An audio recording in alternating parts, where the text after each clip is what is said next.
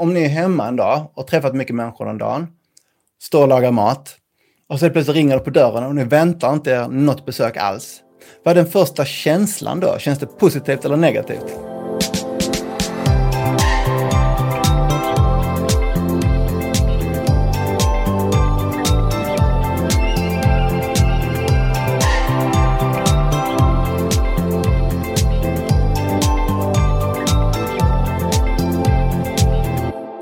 Lyssnar på podden Med målet i sikte. Jag heter Charlotte Olsson. Och jag heter Lisa Gustafsson. Och den här podden handlar ju om hur man tar nästa steg i livet eller arbetslivet. Man kanske har ett mål långt där framme som man vill nå upp till. Och eh, särskilt när det gäller arbetsliv så handlar ju tipsen om att man ska ta för sig och man ska mingla mycket och ta, ta kontakt. Och hur är det då om man inte har den här personligheten som gör att man automatiskt vill stå i centrum eller som man tycker, man kanske inte ens känner sig bekväm i de här situationerna. Det ska vi prata med en expert om idag. Han heter Linus Jonkman. Precis, och eh, Linus han har skrivit eh, boken Introvert, den tysta revolutionen. Så att vi ska djupdyka i ämnet om extroverta och introverta. Varmt välkommen hit Linus Jonkman. Tack så hemskt mycket. Du och Lisa har ju haft eh, kontakt lite grann i alla fall innan och du sitter ju inte här i vår studio med oss utan du sitter ju på länk. Så jag tänkte bara om du vill berätta lite så vi har koll på vem du är. Vem är du? Jag är en trebarnspappa som har väldigt varierande typer av barn, vilket är intressant i detta ämnet skulle jag säga. Jag är också författare, har skrivit en tio böcker som blev publicerade och sen ett antal som ligger i byrålådan och skäms. eh, och sen så illustrerar jag ganska mycket, har alltid gjort. Eh, först som en hobby, men det blev ett jobb för några år sedan. Och sen jobbar jag som organisationsutvecklare större delen av tiden. Mm. Ja, Bra, och då är du alltså författare också. Och det är en bok speciellt då, som handlar om, vad heter den nu Lisa? Den heter Introvert, den tysta revolutionen. Visst var det så? Det stämmer, jag har skrivit två böcker som handlar om detta ämnet. Aha. Jag har också skrivit en som heter Introvert handbok, som är den som kom ut i nu allra senast. Oh, den har inte jag läst än. spännande, det där ska vi länka till sen. Introvert handbok. Och hur kommer det sig, då blir jag ju nyfiken, hur kommer det sig att du har skrivit så mycket böcker om just eh, introverta? Alltså jag tror att för alla människor så finns det ju någonting i oss som gör att vi har en upplevelse av att hur den personligheten vi har inom oss, hur den ibland har förstärkts av att andra människor gett oss mycket beröm när vi har den. Eh, eller att man ibland fått känna att man snarare har försökt, behövt förställa sig för att passa in. Vilket jag tror det är en vanligare utgångspunkt för människor som är introverta. Att man på gång på gång under sin uppväxt har fått eh, indikationer, starka indikationer på att när man är sig själv så räcker det inte riktigt till för den typen av norm och samhälle vi lever i nu. Och det gjorde väl lite att, ehm, eh, för att göra en lång historia kort, så var en, av- en av mina liksom, linjer genom livet, det var ju det att jag under ganska lång tid låtsades att vara extravert. Ehm, på flera olika sätt, genom att vara klassens clown, genom att vara den som ofta hördes först och mest i ett rum, men att egentligen så har jag en annan typ av personlighet. Och en del av glädjen och intresset av att hitta tillbaka då var väl det som gjorde att jag kände att fasen det här ämnet har så mycket betydelse för mig att jag vill skriva om det. Och sen när jag började skriva om det så upptäckte jag att det var ganska många som delade samma typ av upplevelser, även om de var i olika åldrar, och olika kön och olika länder. Eh, så att gång på gång har jag kommit fram till att av alla personlighetsdrag som finns så känns det som att det här har så många andra facetter av politik, av normer, och utav um, liksom filosofi och man, man det är många facetter i livet som påverkas direkt och indirekt av var man är på skalan liksom, mellan introvert, introvert till extrovert. Så jag tyckte det var jättespännande. Vill du berätta för de som inte har liksom koll på, på vad det innebär att vara introvert eller extrovert? Vad, vad är skillnaden eller vad liksom, var, var emellan rör sig skalan? Eh, man kan säga som så här att det har skett en evolution över tre steg ungefär vetenskapligt då kring vad man har för bild av vad de här ämnena är. Så det, det äldsta liksom, formulerandet av semantiken kring det här kommer från Carl Jung. Det var ungefär 1917 som han kom på då att han, han började liksom helt teoretiskt som man gjorde på den tiden. All vetenskap som är gammal är egentligen bara teori. Det var någon som satt, någon med, med tyskt efternamn och skägg som satt och tänkte någonstans på ett kontor och aldrig gjorde några experiment. Så, så egentligen all gammal vetenskap är bara filosofi då. Men Carl Jung satt någonstans och funderade och kom fram till att han menar på så att människan har två behov. Vi har behovet av att få stänga en dörr ibland och vara själva. Och vi har behovet av att ha sociala relationer till människor och varelser runt omkring oss. Eh, men även om vi båda har de här behoven så finns det vissa som har betydligt mer av det ena eller av det andra. Och som han uttryckte det då, de som gillar att stänga en dörr oftare är de introverta och de som gillar att ha mer sociala relationer med sin tid, det är de extroverta. Och jag gillar också, han brukar säga att människans psyke var som ett hus Så att där fanns en person i det här huset som vi bor i som gillar att tänka på vad vi ställer i våra fönster och vad vi gör med vår fasad, vad vi visar för våra grannar. Och så finns en annan sida i det här huset som är den personen som då liksom inreder, möblerar och inventerar vad som finns i källaren och det är den introverta sidan av oss. Men, men någonstans på 50-talet så eh, ändrades det här lite grann. För då fanns det ett nytt intresse man hade för ämnen och man började tänka att, att allt som är filosofi, eh, eller psykologi i det sammanhanget, borde också kunna vara biologi. var väl den linjen man hade. Så man tänkte så här att om det finns människor som är introverta och extroverta och anser sig vara på det viset, då borde det finnas ett vis att spåra upp vad skillnaden är. Kan man titta i ett blodprov? Kan man köra ett EKG? Vad kan man göra för att se vad skillnaden är? Och då kom den första upptäckten då av en, eh, en herre som heter Hans Eysenck och en annan herre då som eh, jobbade med att titta på det, just det här att eh, på vilket sätt märks det biologiskt? Och de kom fram till bland annat då att om man, om man droppar citronsaft på tungan på människor så kommer människor som är mer introverta att producera mer saliv som respons till det här då. Vilket är jätte, jätte oinspirerande. Men po poängen, poängen är ju fantastisk. Uh, och, hur mäter man i något glas då, eller vad, hur gör man? alltså, för det första, man behöver ju såklart vara människa som inte har några kompisar alls och ingenting annat att göra. Men man tar, man tar en pipett till eller så, och någonting med bomull. Ja, just det, det, det finstilt är det, det vet jag faktiskt inte om. Jag tyckte det, det räckte bara med det här, just för att citrontestandet har varit en sån grej som man har egentligen hållit fast vid sedan dess. För man kom på det att eftersom citronsaft är så intensivt så påverkar det oss på olika sätt. Så att, eh, och vad man också gjorde i samma vev, då, för nu är vi det andra steget, jag sa det var en trestegsevolution då av, av förståelsen för ämnet. Så kan man säga så att om det första steget var just filosofin så var det andra steget att koppla ihop det med biologi. Och, och då, vad man kom fram till var egentligen att det finns olika eh, signalsubstanser som, som påverkas av det här. Just då så, så pratar man mycket och fokuserade mycket på kortisol och sen så eh, lite senare, för man kom på det att ju, ju mer ju mer, ju mer saliv du producerar som sagt i responsen till de här sakerna, desto mer introvert är du.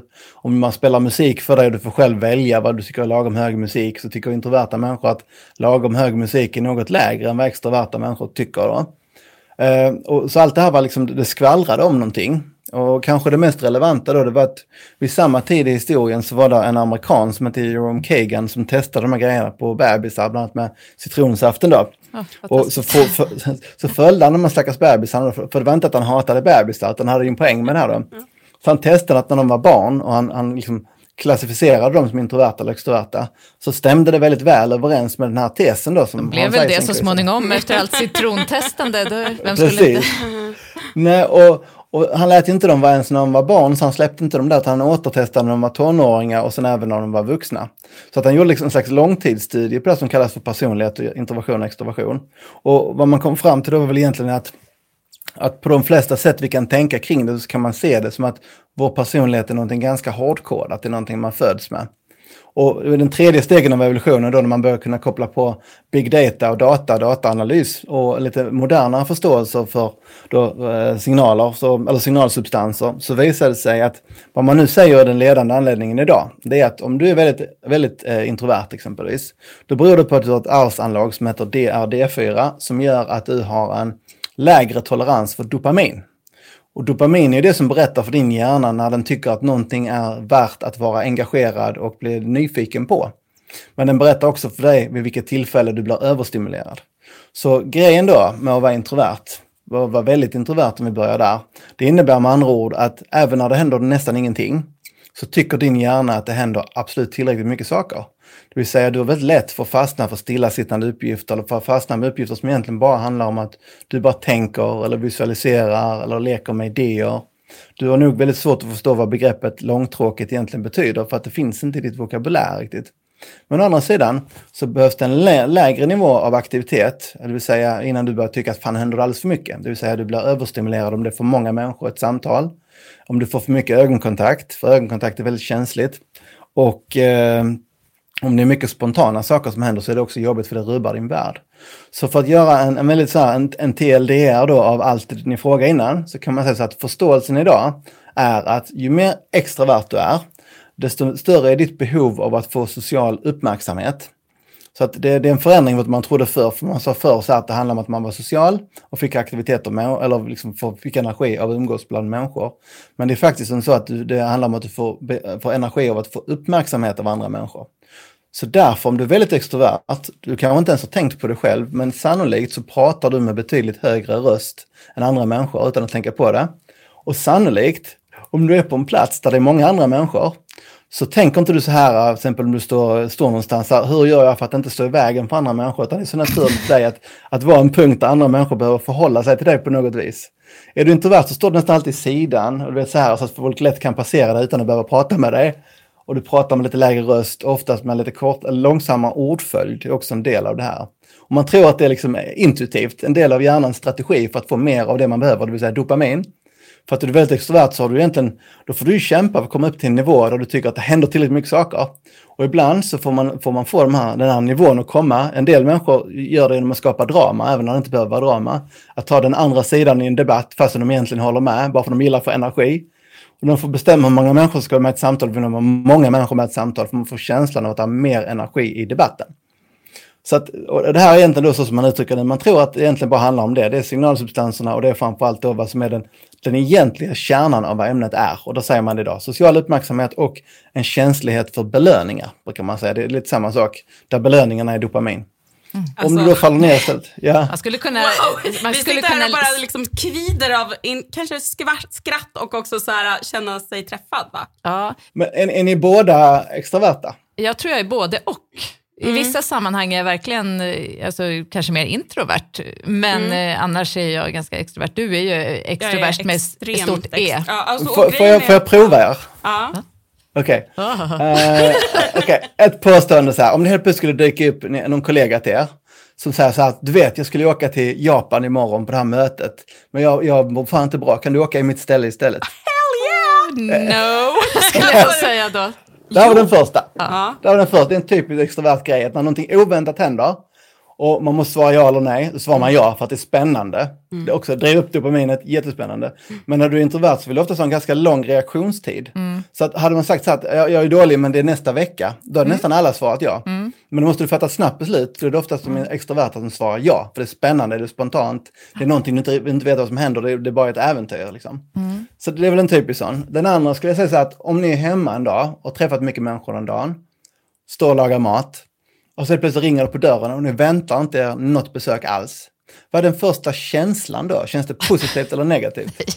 Nej, jag kan, då, alltså jag skäms att säga det, jag kan, i vanliga fall kanske jag skulle bli glad, så här, men jag skulle nog faktiskt känna så här, åh nej, vem kommer nu, måste jag öppna? Det är ju inte riktigt jag, för jag är ju social, jättesocial. Men just då, ibland kan jag känna, ibland har jag faktiskt så här, ska jag verkligen öppna? Jag känner mm. nog mer så här, vem kommer? Alltså, så här, speciellt där jag bor yeah. nu där det finns, liksom, eller ja förut också, men, men sen så här, ja men det är klart att man kanske, det, det första kanske är nu vill någon sälja någonting. Eh, mm. Men fortfarande så brukar jag ju då bjuda in säljarna på kladdkaka eller något. Alltså så här, det har ju hänt jätteofta att, folk, att säljare sitter vid mitt bord och äter något. Så här, vi har lite kvar här, varsågod. ja, som sagt, jätteextrovert. Ja. Men alltså bara hela den här, när du, när du liksom berättade om, jag, jag har ju liksom inte gjort något citrontest så, men, men det här med liksom, hur vet jag vad jag är? Det har väl jag eh, mer kört på den här, vad får jag energi av? Ja, men jag får energi av att vara med andra människor. Jag vet, eh, jag har ju varit i Almedalen mm, flera år och jag har varit där liksom sådär fem, sex dagar i rad och är liksom på alla mingel, på, så, eh, umgås med så sjukt mycket människor. Och när man åker hem på båten sitter alla andra och liksom dreglande sover och är helt slut. Medan jag har så mycket energi, så jag är så här, bra, vad kan jag göra nu? Och så här, försöker liksom så här, jo, Nästan manisk. Kan du vakna nu för att jag har en bra idé här nu? Alltså, ja, och sen är jag, går jag på moln flera dagar efter. Ja. Och Eh, till mig bara- räcker det att du ja. säger citron så bara... Nej. Alltså du, du låter som definitionen av extraversion. Ja, men alltså, verkligen, det är alla de. Vad jag, vad jag brukar tänka på som många människor ibland missar, för att det, det är egentligen svårt att svara på vad man har personlighet idag. Framförallt om man liksom har en yrkesroll som är väldigt, kräver mycket av en och man är väldigt ambitiös. Så blir det så lätt att man över tid formas av vad som förväntas av en i en roll. Mm. Och vad som förväntas av en i yrkeslivet, kanske till och med av familjen man vuxit upp ifrån. Men en av de bästa grejerna jag har hört någonsin, jag vet inte ens var jag läste det första gången, det var, det var en sån jättebra fråga. Som lyder så här att vad är det du egentligen gör med din tid när du inte behöver göra någonting med din tid? Alltså när, när tvätten är vikt och det finns ingenting annat att göra, ingen mail som du måste svara på, ingenting, utan bara dödtid. Vad gör man med den tiden? För det är egentligen först då man, man svarar utifrån sin egen kärna av vad man är och det är där det händer någonting. Du har kanske bara en kvart över på en hel dag som är fri från krav. Men vad, vad gör du med din kvart? Liksom? Där hänger tycker jag sanningen finns. Då lägger jag mig och läser en inredningstidning, tror jag. mm. Eller bakar något kanske. Snabbt. Ja, snabb. Snabb. Mm. Snabbkaka. Ja. Börja baka. Mm. Vad gör du Ja. Lisa? Nej, men jag skulle nog säkert försöka ta kontakt med någon. Då, så att jag inte, för att jag Ja. kanske tycker att så här, det här med, jo, det var ju då jag höll på att kvida ihjäl det här med att, så här, att inte ens veta vad långtråkigt är. Herregud, jag får ju långtråkigt när jag sitter och lyssnar på en podd på väg hem från jobbet. Så att jag måste spela ett spel också. Så att ja, det var verkligen, det var intressant att höra den här beskrivningen. Den stämde in bra. Vad är Men- du själv? Ja.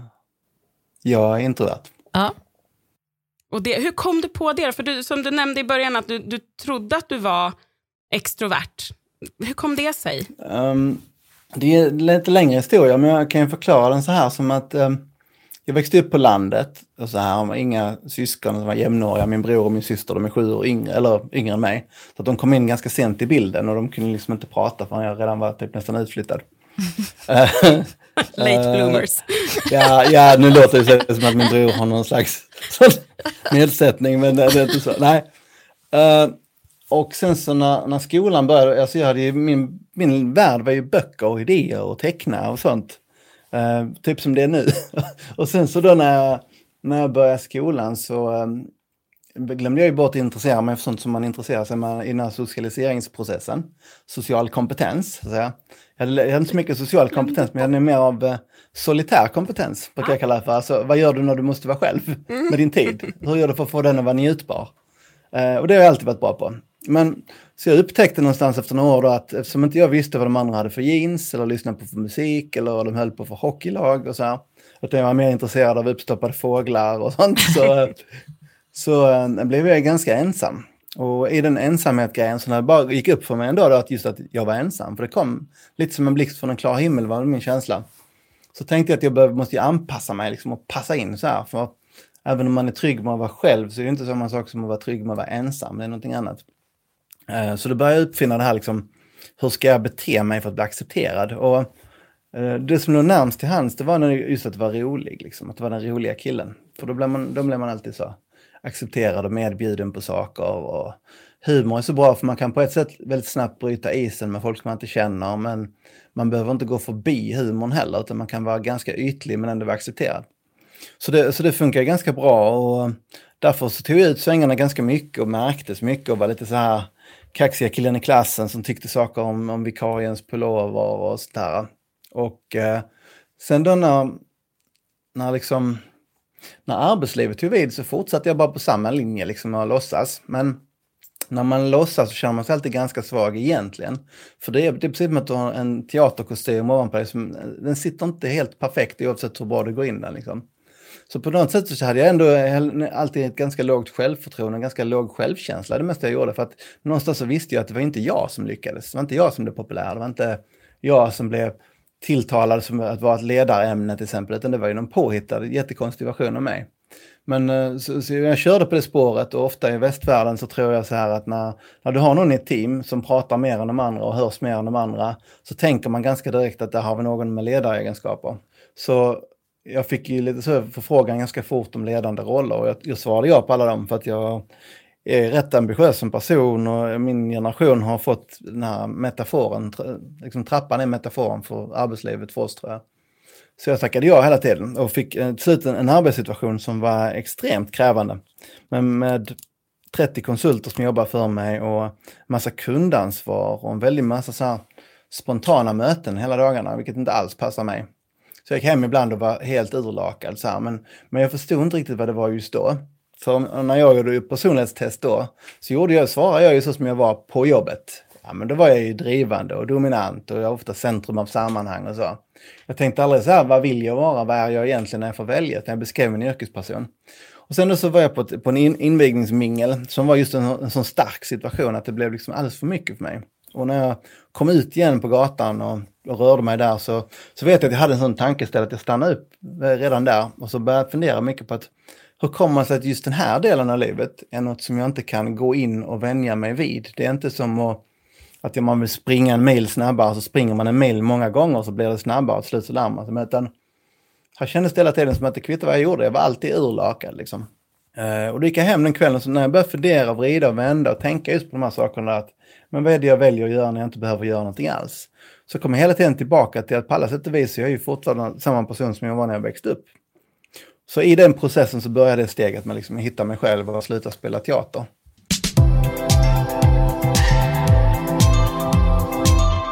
Jag jobbar som jobbcoach och när vi pratar om nätverkande, för det, det är ju alltid så här, ja, sån term som alltid dyker upp när man ska söka jobb, att man ska nätverka och sådär. Och då får jag ofta frågan, så här, men om man är introvert eller blyg som en del säger eller inte tycker om sociala sammanhang, hur ska jag kunna nätverka då? Har du några tips där? Uh, nej, jag, jag, tror att man får styra hur man nätverkar. Exempelvis för mitt fall så har jag byggt en större del av mitt nätverk genom LinkedIn, genom att inte träffa folk utan mm. skriva. Alltså, mm. Det är ett annat sätt att bara uttrycka, så här tänker jag, vad tror ni om det här?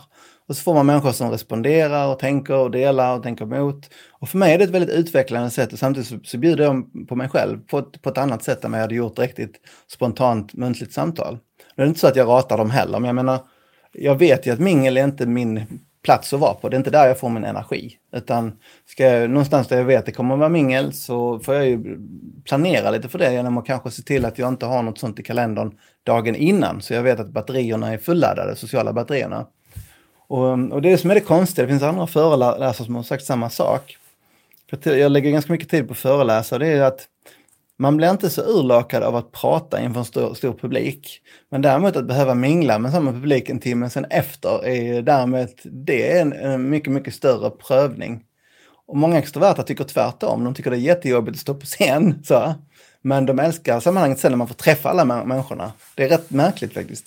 Jag får ju tank, eller känslan av att många introverta är ganska duktiga på att skriva och tänka alltså, att det är ett sånt sätt som de har uttryckt sig, men också tänker jag att, att man är duktig på att lyssna om man är introvert och det är ju en jättebra egenskap i eh, mötet med andra människor, att man blir omtyckt om man lyssnar och visar intresse genuint på en annan människa. Vad finns det, vad har, vad finns det fler för styrkor? För att jag kan uppleva lite att, eller jag, jag, antar att det är så att normen i samhället idag är att vara liksom så, inte kanske så extrovert som möjligt men ändå åt det extroverta hållet. Eh, men jag tänker att det finns ju väldigt många styrkor som, som introvert. Vad mer än, än kanske att skriva och lyssna? Jo, där är till exempel, där finns ju studier som säger att man som introvert kan stanna längre vid samma problem med full fokus liksom utan att känna så att oh, nu blir det tråkigt, nu måste jag göra något annat. Utan man kan ha bibehålla samma skärpa länge på samma uppgift. Och då kan det handla om tankeproblem eller om kreativitetsgrejer eller om pedagogik. Så det är en bra egenskap i de sammanhangen. Det finns eh, studier kring hur man fattar beslut när man säger att introverta har en tendens att ta ganska lång tid på sig att fatta beslut, men de fattade besluten har oftast en, en högre precision än de som är mer extroverta som har en annan tendens att kunna fatta beslut på magkänsla, vara väldigt snabba, väldigt reaktiva men som har lite, lite ofta har fel. Så lite beroende på vad, vad det är för sammanhang så är det en styrka eller en svaghet. Liksom så här kanske inte vill ha någon som har ansvar för ett kärnkraftverk som är jättereaktiv och svarar på allting med att trycka på knappar direkt. och, och på samma sätt så kanske ibland måste man ju vara snabb liksom, på bollen. Och då kan det vara någonting man behöver jobba med när man är introvert. Um, där finns lite andra, det finns ganska mycket studier kring det här med vad man uppskattar. Och Eh, Eh, jag vet att man har tittat på exempelvis det här med hur, vad är det för rotation på en arbetsplats, där man säger att introverta tenderar att vara mer lojala på en arbetsplats. Att när man, eh, när man gör saker och misslyckas till exempel så har introverta ofta en högre sannolikhet att ta ansvar för vad som hände. Medan om man är extrovert så är det vanligt att man, man kommer på att det var något annat som var problemet. Alltså, att det var en kastvind som tog den där eller vad det nu kan vara som hände. Att, att det finns en sån. Eh, när det gäller eh, föräldraskap så generellt sett så har introverta, eh, de har barn som spenderar mindre tid på sjukhus. Och det beror på att extroverta är, de är gladare för att när det är lite osäkert så svarar man hellre ja än nej. Alltså man är mer benägen att ta risker. Och man har lite mer benägenhet att vara lite försiktig om man är introvert, vilket kan vara bra ibland för då, då tycker man inte att en sexåring ska få en fyrahjuling som kan köra i 50 km i timmen och så här, för man, man fattar att det kan vara farligt. Uh, och nu raljerar jag lite för nu beskriver jag ju såklart inte, inte varje individ, utan jag beskriver statistiska mönster. Så att det är mer grupper jag beskriver. Uh, och det är värt att påtala också. Så finns det alla möjliga studier. Det finns en NATO-studie där man sa så här att om det är ett land som befinner sig i ett skymningsläge, det vill säga där det inte brutit ut krig, så tycker de att gränsvakterna ska vara introverta. Just av sannolikheten att det är mindre sannolikhet att man plötsligt skjuter, liksom, öppnar eld om det är något som känns osäkert. Man väntar hellre lite. Mm -hmm. mm. Så, så det, finns, det finns väldigt mycket gott och blandat. Det här är ett, ett personlighetsdrag som man har liksom känt till i hundra år, så därför finns det en väldig massa forskning bakom. Så mina böcker är ganska fulla av, ja, jag har läst så mycket av det så att när ni frågar mig så är det svårare att gallra mellan hur man ska svara än att inte svara. Så att det, det, är intressant på det viset. Jag tror inte det finns något annat personlighetsdrag som det har forskats så mycket på som just introversion och ambiversion och extraversion. Mm. Ja, det är spännande. Man alltså, kan ju vara lite både och, tänker jag. För jag är, ju, jag är nog både och. Är det ambiversion då? Ja. Ambivalent. Ja, det är det man brukar kalla för ambiversion i mitten. Ja. Som är då liksom eh, som, man kan se det som ett spektrum, egentligen ett dopaminspektrum på ett sätt. Man kan säga så att de som är väldigt känsliga för dopamin, de är längst ut på vänstersidan. De kallar man för de extrema 15 introverta och det är de som är väldigt utpräglade. Det vill säga de som kanske så här att om man någonsin känner sig det minsta lilla ensam så räcker det att man skriver ett e-mail till någon och sen så är det bra. Liksom, så behöver man inte ha någon kontakt med människor igen på en vecka. Liksom. Man, man är extrem. Och då är man väldigt känslig. Det är nästan som en som vissa har sagt, att det är nästan som att man är på väg in på autismspektrumet. Jag tänkte precis säga, jag låter lite så mm. Asperger. Alltså det finns vissa likheter. Och sen det andra, extrovert, lite ADHD. Ah, mm. Precis, på vissa mm. sätt. Sen så är det vanligt att, att, barn med autism också har ADHD och det är det som mm. är lite motsäger den teorin då. Mm. Och sen som mot mitten så kommer man till ambivert och det är det som Carl Jung redan då på sin tid kallade för de enda fria människorna. Mm. Vilket är en väldigt intressant formulering. Mm. För han menar så här då att um, att om du är ambivert så får du ju du får energi av att vara själv och läsa och göra vad du vill göra, reflektera. Men du får också energi av att vara bland människor. Och du kan göra båda under väldigt långa perioder. Så att om du hamnar i en grupp med människor som är väldigt sociala, då kan du vara en av dem jättelänge, som en kameleont. Och, eh, och just ambiverta då har det visat till exempel i säljsammanhang att de är, de är i sin naturliga form väldigt bra på att sälja. För att de har lagom mycket så mellan push och lyssna. Och så. Där finns en, en studie som heter Downfall of the Extroverted Salesman från 2012 där man jämför så per timme hur mycket säljer extroverta, introverta ambiverta. Och då kom man fram till, konstigt nog, att extroverta människor sålde, sålde sämst. Just för att man, man tyckte att de pratade för mycket, var vissa kunder som hade som feedback och de, hade så mycket, de var så självsäkra som gjorde kunderna lite osäkra. Introverta var lite för passiva, men de ambiverta var outstanding, liksom just på, man kollar per timme vad de lyckas sälja. Så det var en väldigt bra egenskap. Att man vet liksom när man ska prata, man vet när man ska vara tyst och så här. Um, och sen då på, på längre fram så kommer man till extroversion och så kommer man till de extrema 15. Och där de extrema 15 av extroversion är människor som nästan alltid är uttråkade. Det måste hända någonting, det måste vara omväxling, det måste komma äventyr.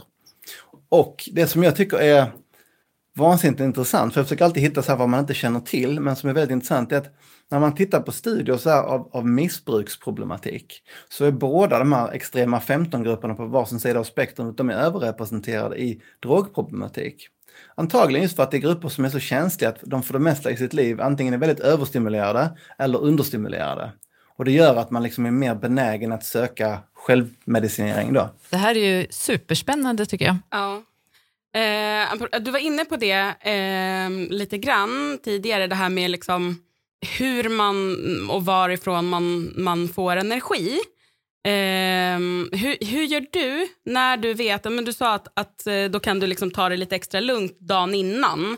Eh, hur, hur har du gjort för att liksom ta reda på vad det är som, som kostar mer energi om man säger? Ja, alltså jag, jag börjar bli lastgammal så jag har ju lärt mig den hårda vägen i livet. Så här, liksom, vad ger mig energi? Vad tar energi? Eh, och det är ett par saker som jag har märkt. Jag har märkt till exempel att när jag har en människa jag pratar med som jag litar på, då kan jag prata hur länge som helst. Då kan jag umgås väldigt tätt med den personen. Men så fort det börjar bli sam sammanhang där det smyger in två, tre eller ännu fler människor, då går det fort neråt på batteriet liksom. Och eh, jag har fått en förklaring, det var någon som sa så här att för en hjärna så är en människas ansikte något av det intensivaste vi kan använda, vi kan utsättas för. För att det är så oerhört mycket vi plockar upp i varandras ansikte, liksom vi, vi är så kodade att det är en massa processer i oss som håller reda på så här hur pupillerna ändras på den vi pratar med, hur deras ögonbryn är, en massa saker som vi inte ens är medvetna om, som gör att hjärnan verkligen går på överkurs så fort det är, det är ansikten i rummet. Framförallt om det är människor du inte känner väl och det är många människor, då är det verkligen, då glöder hjärnan. Så det är det jag har känt med mig också, att jag vet att när sådana situationer kommer så måste jag ladda inför dem. Och då brukar jag både egentligen, jag brukar ladda inför dem genom att se till att jag är lite utsövd. Och om ifall jag har en sån här dag där jag måste sortera kvitton eller om jag har illustrationer jag måste göra, då lägger jag dem före. Och gärna efter också. Eh, så vet jag att då kommer den där liksom solitära tiden när man liksom verkligen kan ladda tillbaka allt igen. För, för det är aldrig som så det är, det är, inte så att man, att man inte vill träffa människor, utan det är mer att man vet att när batterierna är i botten, då är det jobbigt att träffa människor. Annars är det hur trevligt som helst. Men, men det är just det, att, att, eh, att vakta sina egna energinivåer lite grann. Och det är liksom en, en resa för var och en av oss att göra på något vis. Och, kom, och lista ut där, vad får vi energi av? Vad gör oss lyckliga? Eh, och vad tappar vi energi av? Roligt. Vi hade mm, Lisa Ekström i podden för, ja, tidigare i höstas. Eh, och Hon pratade om att hon har en liten livsindikator, som att hon är i ett tv-spel. Så liksom se, försöker hon hela tiden tänka då att så här, ah, det, nu fick jag minusliv här för nu behövde jag göra mina kvitton. Nu låter det lite som att hon kanske är ganska extrovert då, eftersom den hamnar på mm. minusposten. Mm. Eh, och sen så då, då vet hon att vissa saker ger henne extra liv och då gör hon en sån sak innan hon ska göra sina kvitton. Så att det känns som att hon har helt klart knäckt, knäckt den här liksom, koden på, på det sättet. Men jag gillar, jag tror det är ett bra sätt att tänka på för att den här tiden vi lever i den kräver så mycket av oss på alla fronter så att det gäller att, att verkligen vakta sig själv så man inte blir så självutplånande som jag tror tidigare generationer ibland har varit. Mm. För jag tror vi, vi befinner oss i en tid där vi generellt så kräver samhället mer av oss på alla fronter. Alltså vi, vi, vi tvingas att vara mer ambitiösa, så vi måste någonstans välja.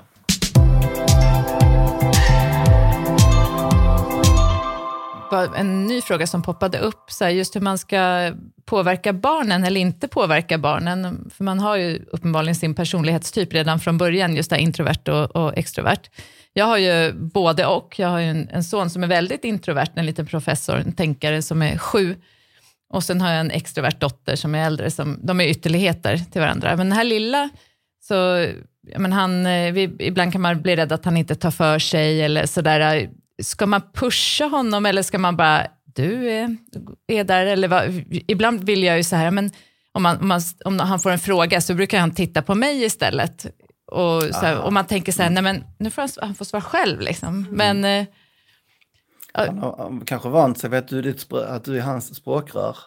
Ja, det, det, typ. det, gör man ju ofta av ren välmening som förälder, liksom, att man vill ju hjälpa sina barn. Och så kommer alltid den här balansen liksom, mellan hur mycket ska man hjälpa, hur Precis. mycket ska man putta dem ut ur bordet. Ja. Liksom. Och jag, ja, jag har inga svar på det, men jag bara tänker generellt så här att om man är ett barn och är med om någonting som gör att man hela tiden känner att, man, att det inte räcker när man är sig själv.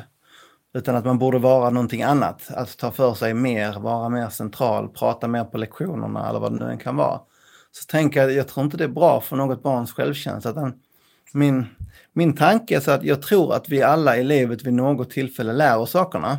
Men vi har en tendens att vilja prioritera. När vi gör vår egen ordning så prioriterar vi det olika i olika ordning. Så de här tysta barnen, de lär sig tidigt i livet just att solitär kompetens, att de lär sig att kunna vara själva och trivas med det. De hittar på saker som gör att tiden när de är själva blir njutbar för dem. De lär sig spela spel eller teckna eller läsa någonting annat. Och sen när de är bekväma med det, kanske inte förrän i tonåren, men kanske i tidiga liksom, vuxenlivet, så börjar de experimentera med nästa del, vilket är den sociala delen. Och för de sociala barnen tror jag det är tvärtom. De börjar med att bara vilja umgås och vara, leka och vara intensiva hela tiden. Och så lite senare börjar de intressera sig för den här inre världen.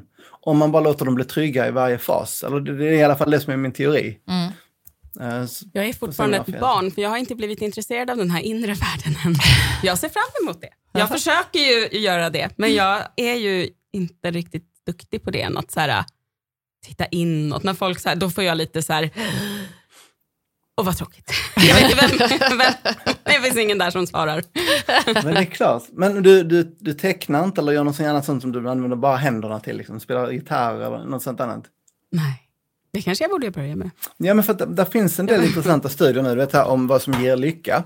Så tidigare så har man kopplat väldigt mycket bara till dopamin. Alltså om du, om du skickar in till exempel introverta människor i ett rum med andra människor så umgås man intensivt en eftermiddag. Så har det visat sig att då kommer alla ut därifrån faktiskt med en högre nivå av dopamin än vad de hade innan och är lyckligare för stunden. Så, så att liksom alla vet att det gör människor lyckligare. Eh, däremot så finns det då ett annat ämne, en annan signalsubstans som heter acetylkolin som har en koppling till när vi gör stillasittande finmotoriska saker med händerna. Som att rita, skriva, läsa, brodera eller vad det nu än är. Och framförallt ofta till att vara i naturen i situationer där utan människor. Och det är liksom den andra sidan av lycka. Så den kan vara värd att experimentera lite med i ditt fall i så fall, för du, du har redan upptäckt den ena uppenbarligen. Mm, liksom. ja. Jag hade en, en vecka när jag, både, när jag började måla lite med oljefärg en dag och dagen efter så kom jag på att jag nog ändå skulle lära mig att spela lite mer piano och sen dagen efter det började jag skriva på en bok. Då tyckte min man så här, kan du bara huh, bestäm dig för en sak vet jag. Sen har jag inte gjort något av dem sen dess. Så jag fastnade inte riktigt kan man säga. Men naturen är ju härlig så att den, jag kan jobba lite mer i, i naturen. Så det kanske är min, min eh, inre sida där. Då. Gillar du inte att vara ute och bara vandra i vildmarken? Eller? Jo, absolut. Fast gärna med ja. någon annan så att jag har någon att prata med. Mm. Mm. Mm. ja, ja, ja. ja.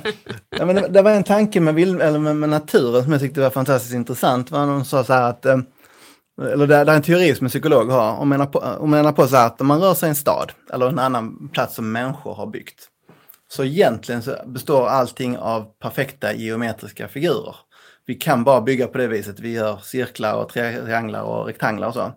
Eh, och därför så får en hjärna, så är det ganska lätt att ta in en stadsmiljö till exempel. Men om du så fort rör dig i en skog så är allting oändligt komplicerat och asymmetriskt och det rör sig och där är mikroorganismer på varenda liten sak. Varenda liten sak du plockar upp så har du liksom en, en värld till som öppnar sig av små, små, små detaljer. Och då menar på att vad det gör med, en hjärna då, det är att när en hjärna kommer ut i en, en miljö som är naturlig, som bara består av natur, så liksom kapitulerar den och bara tänker nu skiter jag ta in allt här, nu ska jag bara slappna av istället.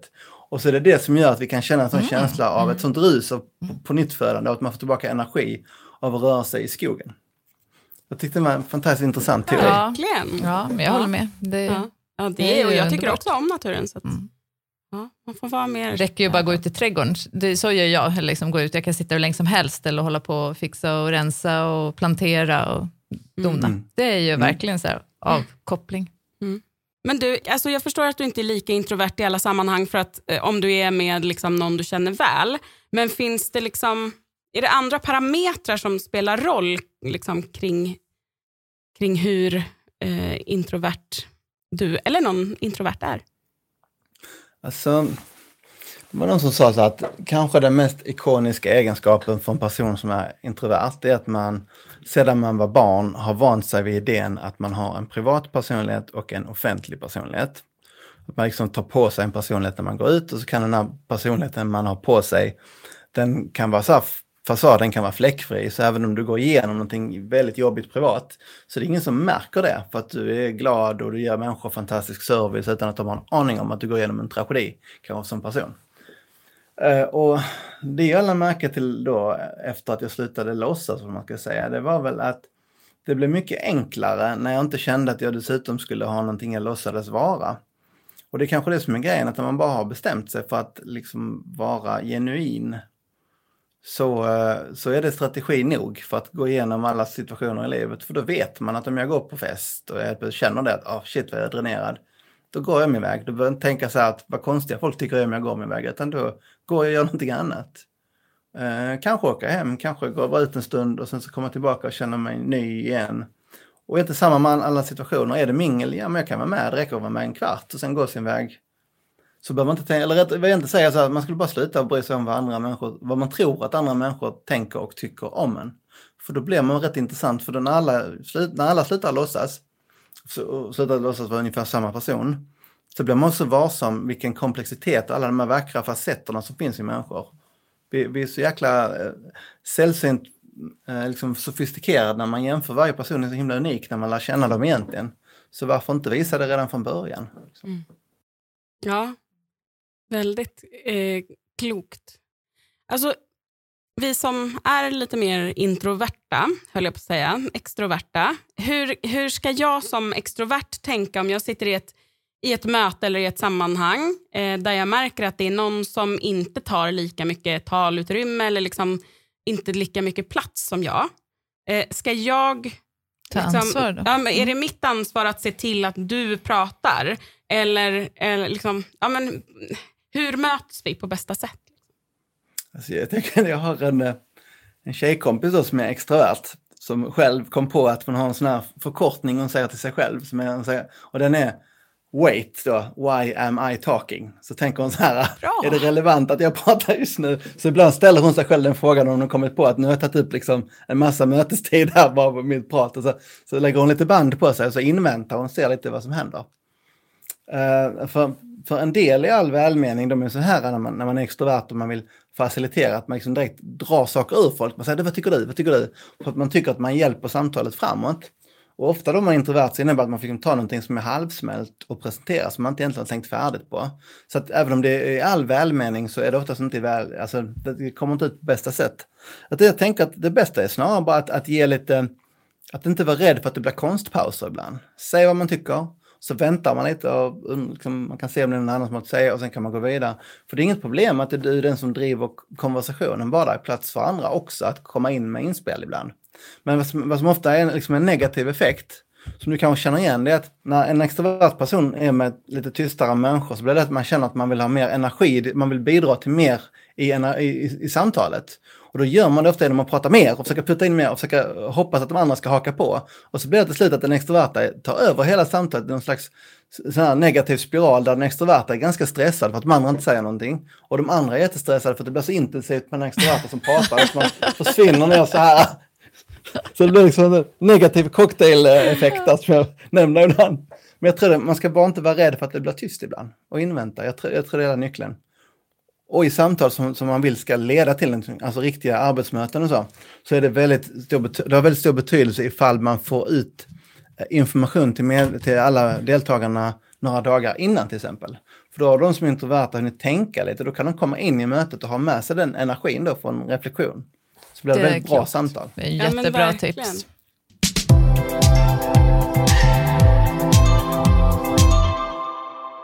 Men om nu har liksom, normen har varit eh, extroversion.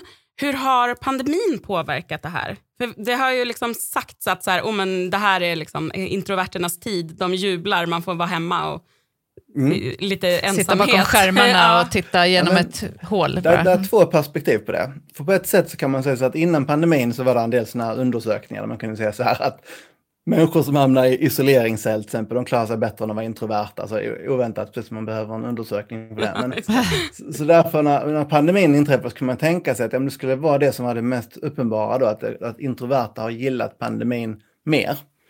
Och liksom empiriskt när jag pratat med folk så många av dem som jag känner som introverta, de har tyckt att, många av dem tycker att de har, gjort, de har haft det bästa tiden i sitt liv för de har kunnat göra arbetet i lugn och ro, tänka, vara analytiska, reflektera, leverera saker med kvalitet som de uppfattar det. Men, ehm, där finns då en viktig skillnad. Det är så att om du innan pandemin jobbar på ett bolag som var väldigt mötesdrivet, det vill säga du satt i möte hela dagarna och sen så helt plötsligt kom pandemin och så fortsätter de vara mötesdrivna för att nu är det helt plötsligt på Teams. Då är det ännu mer stressande för folk upplevs det som. Därför att många tycker att en timme av ett virtuellt möte är mer krävande än en timme av ett fysiskt möte. Mm. Av många anledningar, men kanske en av de, av de största anledningarna är det att när du är i ett virtuellt möte så det är en sak du gör där som du inte gör i fysiska möten, det vill säga att du har ögonkontakt nästan hela tiden. Du tittar in i kameran. För att det känns konstigt när jag pratar med att jag sitter så här och tänker och reflekterar och tittar bort hela tiden så som jag ofta gör i vanliga fysiska möten. Så därför blir de mer intensiva. Vi kan inte riktigt läsa varandras kroppsspråk på samma sätt som innan. Det vill säga det finns en massa frågetecken, en massa o, liksom, outtalade frågetecken om vi, vad vi egentligen möts. Så för de mesta människor är det tyngre. Så därför, om du har, är introvert och istället har blivit förskjuten till en virtuell värld med massa videosamtal hela dagarna, så är du nog mer sliten av den här situationen än vad du hade varit annars. Så därför i vissa undersökningar så har det visat sig att introverta i många fall har varit de som har trivts minst med pandemin. Och, och ytterligare en anledning till det är nog för att om du är väldigt introvert så har du nog dessutom dimensionerat ditt liv, alltså innan pandemin, på ett sätt som gör att du vet att du har ett jobb där du måste vara social, alltså har du ett privatliv där du inte behöver vara det. Och så helt plötsligt är jobbet borta. Då har inte du den sociala infrastrukturen för att längre få den mängden av relationer som du behöver. Och då kan det vara att du saknar det till och med. Så, därför att du, du liksom kan inte gå in och ut ur det sociala på samma smidiga sätt som du gör om du är naturligt extrovert. Det är i alla fall mina teorier om vad det kan bero på, att det är liksom så lite så olika utfall av vad folk tycker. Mm. Om man får välja ett eh, perfekt samhälle, då, hur skulle liksom kombon introvert, extrovert eller mixen, eller hur ska man säga, hur skulle det se ut? Ja, jag tror för det första så hade man nog varit bättre än vad vi är generellt på att rekrytera ledande roller utefter vem som pratar först och mest i ett rum. Det tror jag har varit en av grejerna. Vi har gått mer på andra egenskaper. Empati kanske, till exempel. Jag tror att man hade inte gjort det till ett kriterium i skolan, alltså hur verbal man är, på samma sätt som man har gjort idag i den moderna skolgången.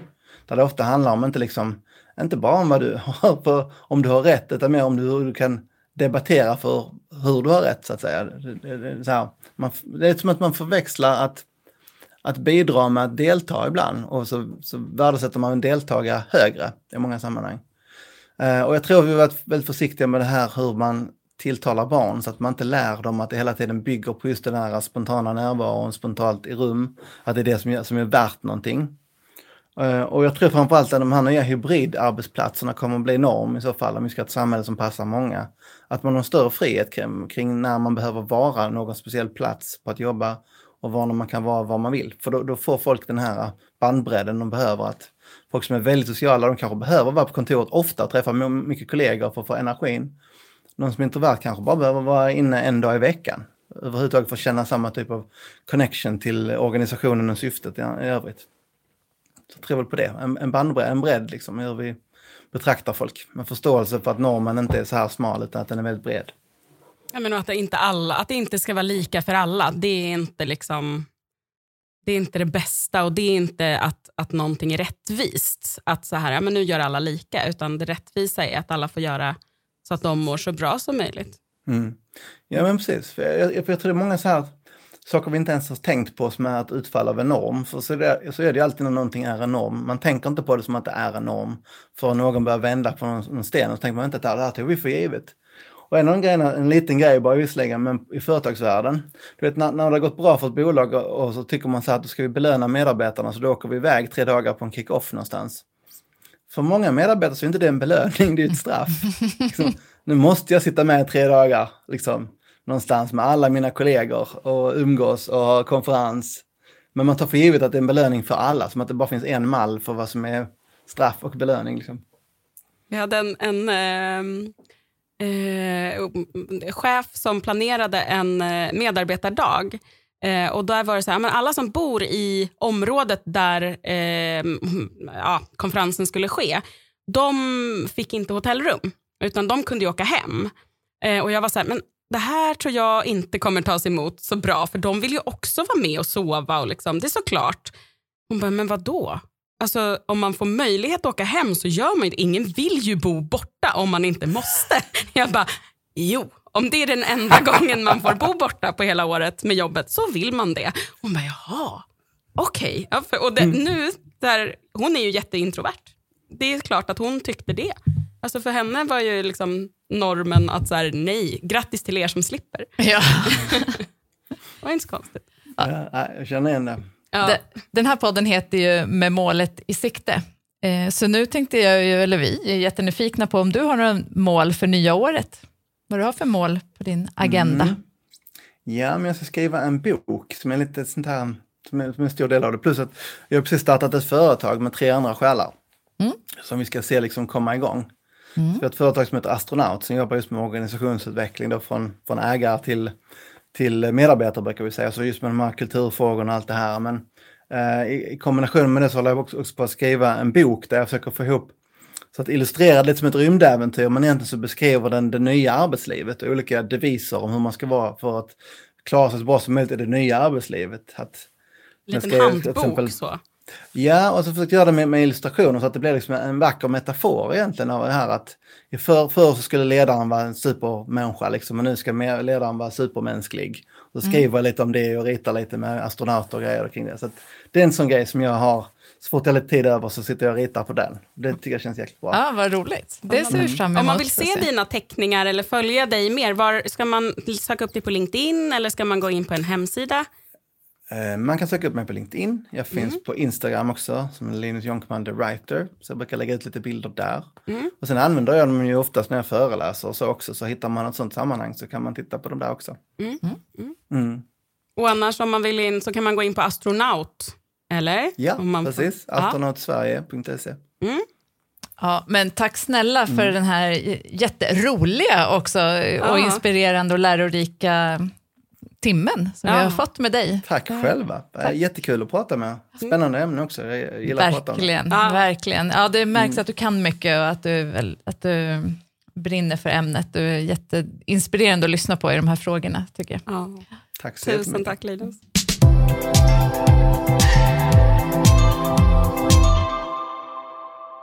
Men Charlotte, tänk att du är, är ambivert. Ja, jag hade inte ens hört den, eh, den benämningen förut. Jag har alltid trott att jag är ganska extrovert, men sen när man börjar lyssna så här att jag, ja, men jag tycker om att vara för mig själv och eh, sådär. Och sen när, när snålvattnet börjar rinna när han pratar om citroner, då bara jaha, jag är introvert. Men Ja. jag, nej, jag är inte introvert, det ser jag mig Nej. inte. Men det här var ju superspännande och jag tänker att det här är jättebra att ha lite självkännedom om de här delarna för att bara veta hur man ska kunna ja, men energispara och hur man ska mm, använda sin tid när man nätverkar och sådär. Absolut. fantastiska tips och otroligt rolig kille att lyssna på tycker jag. Ja, ja men verkligen. Så vi länkar vidare till alla hans eh, böcker, men eh, leta upp Linus Jonkman med J-O-N-K-M-A-N.